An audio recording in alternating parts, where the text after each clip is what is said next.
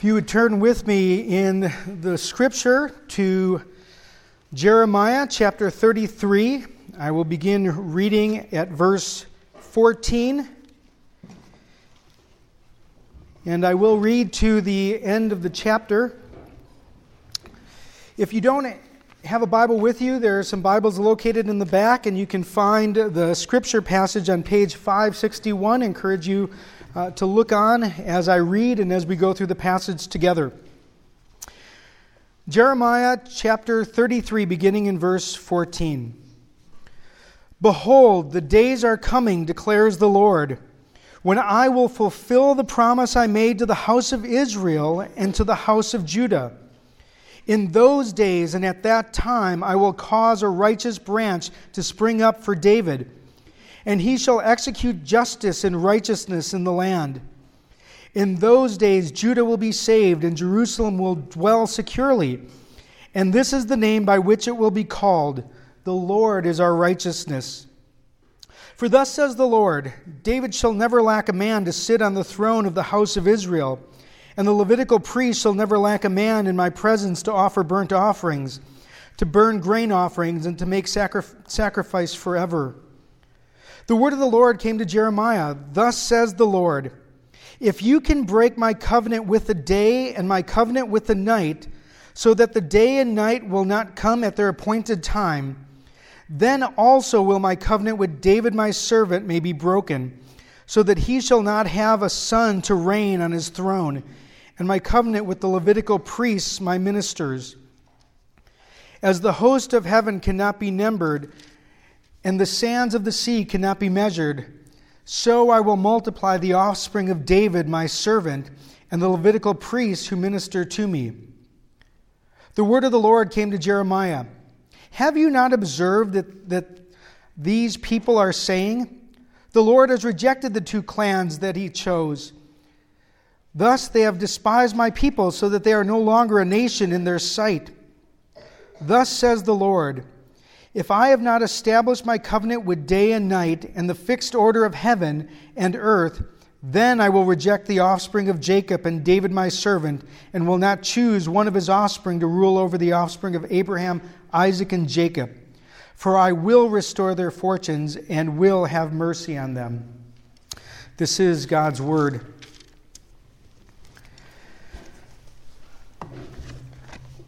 Things were dark the section that we just read, we don't really get a full understanding, a full weight of the context of what's happening in the book of Jeremiah, and particularly what Jeremiah is dealing with this, is dealing with. This is a time of cultural decline, a time of moral decline, a time of spiritual decline. Around 120 years before this, the northern kingdom had been ransacked and carried off to Assyria. And now Babylon is knocking at the door of Jerusalem. The city of Jerusalem is under siege, they're surrounded. In vain, the kings have torn down their own houses in an attempt to fortify the walls against the oncoming attack.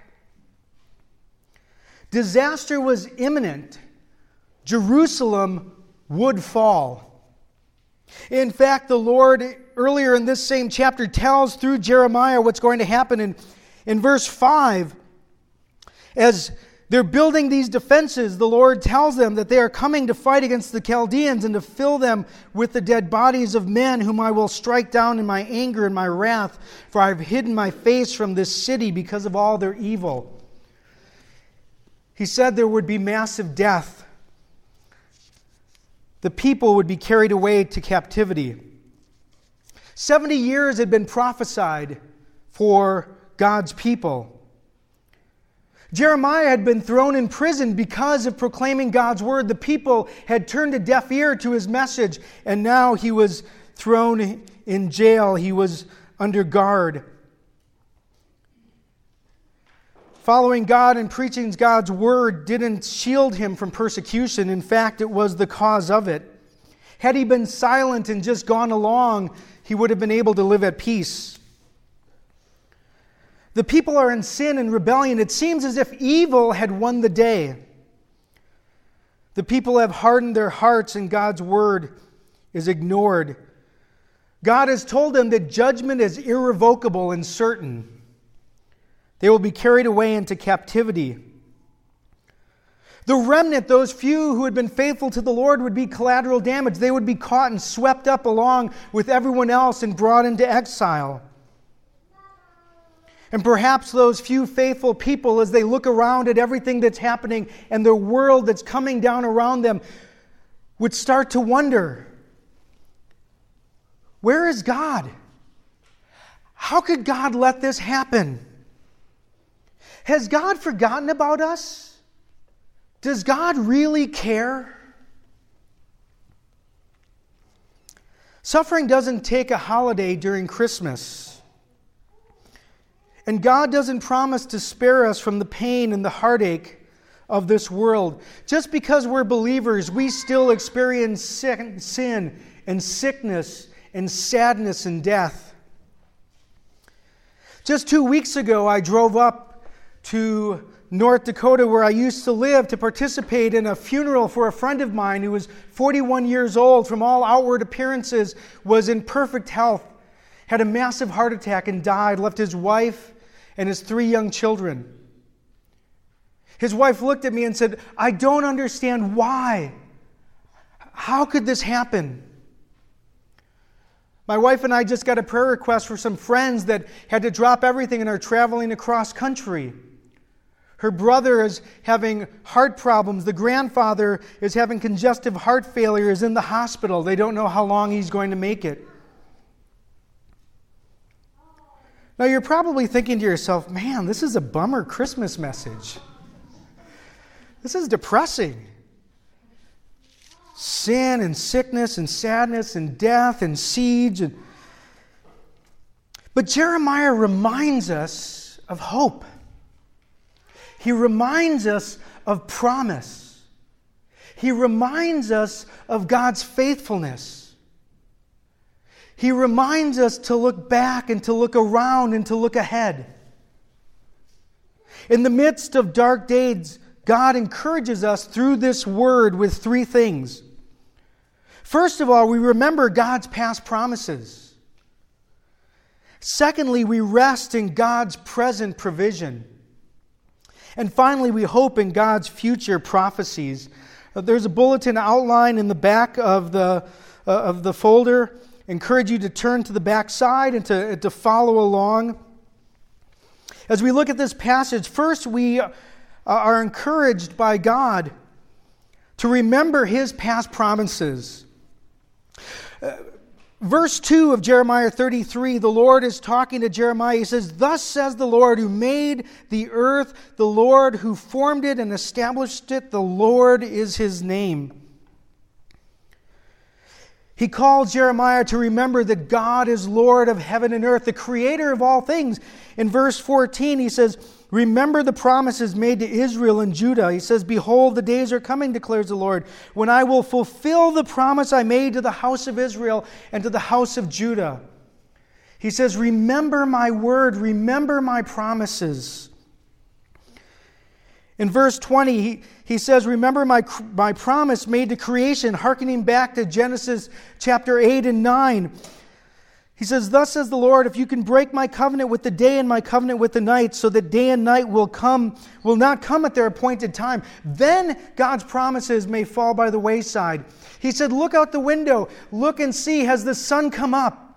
Has, has the moon risen at night? Has the day and night and seasons come and gone? He says, Then you know that I will be faithful to my word and fulfill all that I have promised. In verse 25 and 26, as well as verse 15, he says, Remember my promised ruler. Remember the branch that is to come, the Messiah, the one whom they had been waiting for with anticipation. Think back of all the promises, beginning from the time of creation. In Genesis 3:15, we're told that he will come through the seed of the woman. We're told that he will crush the head of the serpent. In Genesis 12, we're told he comes through the line of Abraham, and Later in Genesis, he comes through the line of Judah and he comes through the line of Jesse. He comes through the line of David. They were to look and to remember. God had promised a deliverer would come.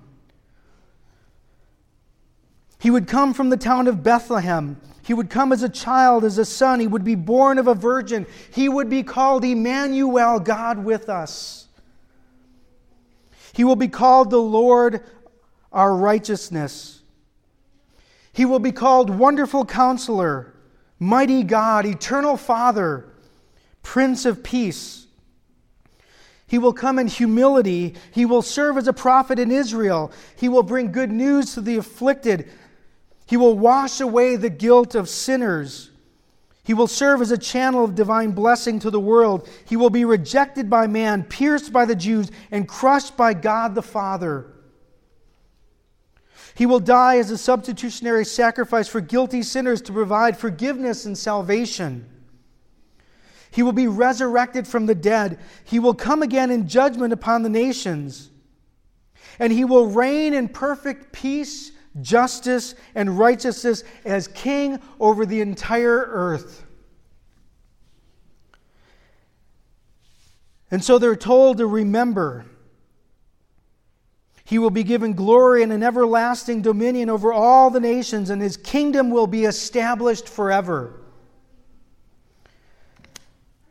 And so God's people are told to remember past promises, to look back and to hold on in the dark what you knew in the light, to look back and to remember all that God had said, to look back and see all that God had fulfilled to look back, and we, this side of the cross, can look back at the promises fulfilled in the person of Christ.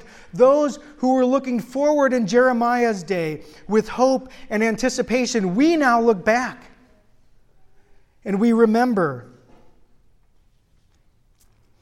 The promises of God are not just principles to hold on to. I think sometimes when we think of the promises of God, we think about them at least I know I fall into this trap sometimes of, of thinking about them in terms of principles to remember. And I can fall into kind of this self talk of pepping myself up by my, reminding myself of Scripture. But what we forget is they point to a person. They point to the reality of a relationship we have with the living God through the person of Jesus Christ. He is the promise that they were waiting for, and He is the present reality in our lives. Paul says, For all the promises of God find their yes and amen in Him.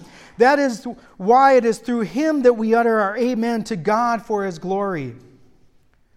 When we look at what God says in His Word, we remember that these aren't principles to remember and just to articulate. This is to call us into a deeper relationship with God, to know that He is our Heavenly Father, to know that Jesus is our Savior, He is the one who came. And that we are heirs of the promises. All the promises of God fall to us through Christ. And so we not only remember past promises, but secondly, we also rest in God's present provision. Notice what God says to Jeremiah in verse 3. He says, Call to me, and I will answer you, and I will tell you great and hidden things that you have not known. Now, commentators differ if this was a message through Jeremiah to God's people or if this was a message to Jeremiah. If it was a message to God's people through Jeremiah, it was a call to turn and to repent and to turn back to God, to find the truth of, of God's word and his will. But I prefer to think of it as a word to Jeremiah, as an encouragement to him. As Jeremiah was turning to the Lord, the Lord is reminding him, Cry out to me, I am here, I am with you, I will listen to you. Prayer is a recognition of our need and God's provision. Prayer reminds us of how needy we are and how good God is to meet us, to strengthen us, and to bring us through. God says, Call to me and I will answer you. And what God said to Jeremiah is reflective of God's character to all of his people. He says, If you cry out to me, I will hear you. I am near to you. I am with you, and I am ready to answer. God's ear is inclined to his people. God provides through prayer. The Bible tells us we do not have because we do not ask. And so often, when we sit in circumstances that seem overwhelming, we tell ourselves we can't pray. But it is the one thing that we must do and remind ourselves that God is near and an ever present help. So we rest in God's word, we rest in prayer. It's interesting that God even says these things. If, if you were to read through Jeremiah, if we were to take the time even just to read through chapters 32 and 33, and God is giving a trajectory of what's going to happen, and, and the reality that it's irrevocable, that it is certain, you might wonder to yourself, why is God saying this? If God's already going to do what He's going to do and the circumstances are already such, why is God saying this? God is saying this so that they can trust in His Word. He wants His people to rest in His Word. God could have done all of this without ever telling Jeremiah, without ever telling the people what was going to happen, but He gives them this word to give them hope and encouragement. He says to the faithful remnant, those who were walking with Him, through difficult times, know that you look around and see, but know that that is not the end. Know that there is something on the horizon, something that is coming up, and you can rest in my word and trust in my promise. All of the promises in the Bible and the stories of the Bible are given to us so that we can see God for who He is and trust Him in the midst of what we're going through. I don't know the weight that you carry or the things that you brought in. I think of that friend of mine who lost her husband two weeks ago. And as we've been talking back and forth, she said, I can't pray. I don't know why God would do this to me. I don't know why this would happen. I don't know how I can ever hope again. And this word, God's word, is to her. And it's His word to us.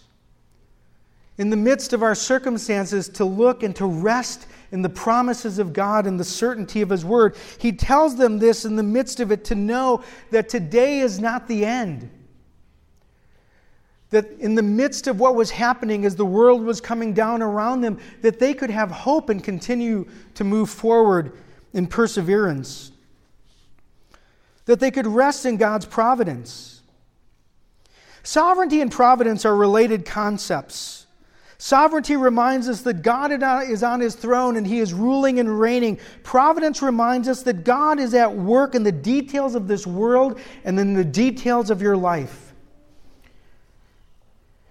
In fact, in Jeremiah 32, verse 28, God tells Jeremiah, Therefore, thus says the Lord, Behold, I am giving this city into the hands of the Chaldeans and into the hands of Nebuchadnezzar, king of Babylon, and he shall capture it. God's hand is guiding all things, both the blessings and the tribulations. That doesn't mean we're going to understand why things happen while they're happening. And some things in this life, we may need to wait till eternity and see how things have fit together. But we know that God is working all things out for His glory and for good. And that even in those things that we can't understand, we have a purpose, that there's a purpose in them. One of the things that we forget when we read a story like this is we read through Jeremiah and maybe if we read through it a chapter or two at a time, it takes us a few weeks or a month or two to read through.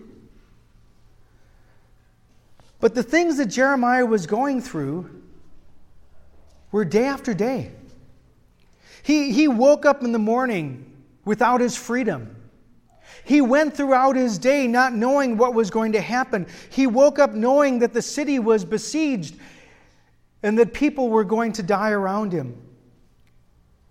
He lived moment by moment in the reality of the things that we read about. And sometimes when we read a passage like this, we, we gloss over that reality of how real it was every moment of the day. And so God reminds us to remember his past promises and to rest in his present pr- provision. But we're also told here to hope in God's future prophecies. Jeremiah was told to hope. In fact, he was told earlier to go and buy a field, a field that he, know he, he knew he wasn't going to cash in on in any, any reasonable time and not in his lifetime. But God wanted to show him that even though things seemed dark and bleak, that one day they were going to be restored, that the people were going to be returned, that God continued to work out his plan. And there were prophecies beyond that, prophecies concerning Jesus. Jeremiah tells us that this branch will reign in the throne of David and he will execute justice and righteousness. And so Jeremiah was told to look forward in hope of the future promises. Hope is what gives us the strength to persevere. When people lose hope, they lose the will to live. When people lose hope, they begin to, to despair and become despondent. Hope is the motivation to continue to persevere with God. The Jews didn't understand all that was being prophesied here concerning the branch, concerning the leader that was to come. And even now at Christmas, as we look at the prophecies of Jesus, we look at those prophecies that I referred to earlier just in passing. As we look back and we remember the first advent of Jesus Christ, of his birth, of his perfect life, of his, his sinlessness, of his sacrificial death on the cross for the sins of his people, for the resurrection on the third day and his ascension into heaven. We look back at the first advent of Christ, but we are reminded that not all of the prophecies have yet been fulfilled. And so Christmas is a reminder of the promises of God and the prophecies of God. It reminds us to look back and to remember. It reminds us to look around and see God's hand at work. But it also reminds us to look ahead and remember that God is not finished and that there is a day that is coming. Remember the passage that was read in Acts as Jesus was ascending into heaven and, and sitting at the right hand of the Father, the angels say to them, Men of Galilee, why do you stand looking into heaven? This Jesus who was taken up from you in heaven, he will come in the same way as you saw him go into heaven. In 1 Thessalonians chapter 4, it says, The Lord himself will descend from heaven with the cry of command, with the voice of an angel, and with the sound of the trumpet of God. And the dead in Christ will rise first, and then we who are alive, who are left, will be caught up together with him in the clouds to meet the Lord in the air, and so we will always be with the Lord. People endlessly debate the details of end times prophecy and often miss the big point. I remember hearing once a, a comment, and it stuck with me. Uh, I heard a speaker say, God didn't call me, God didn't place me on the planning committee, He placed me on the welcome committee. And it's my job to be ready. You see, all of us have a view of what's going to happen in the end times, and you know, the one thing I know is we all think we have the right view. But God didn't call and ask me my opinion of how Christ is going to return, and He's not going to follow my plan or my scheme or my ideas. But the one thing I do know is that Christ is coming back. And Christ is coming back to establish his kingdom forever in the new heavens and the new earth, and we will be with him forever. And that is the blessed hope that we wait for in anticipation. And as we sit in Christmas and we look back and we remember the promises of God, as we look around and we see God's hand at work, in hope we look forward and we remember that that same Jesus who came the first time, born as a babe, is going to come again riding on a horse, riding in victory to establish his kingdom forever. Life is filled with pain. And as Christians, we, we get no free pass from that. The death rate is still one to one. We don't know when and we don't know how. Sin and sickness and suffering and death are the lot of each one. But at Christmas, we're reminded of the breaking in of human history in God's plan of redemption. Jesus is Emmanuel, God with us. He has saved us, His people, from our sins. He has called us His own. He has promised to be with us, and He gives us the hope for all of eternity. This same Jesus, who the prophets foretold, was born, lived, died, and rose again. He ascended into heaven, and He's coming again to establish righteousness forever.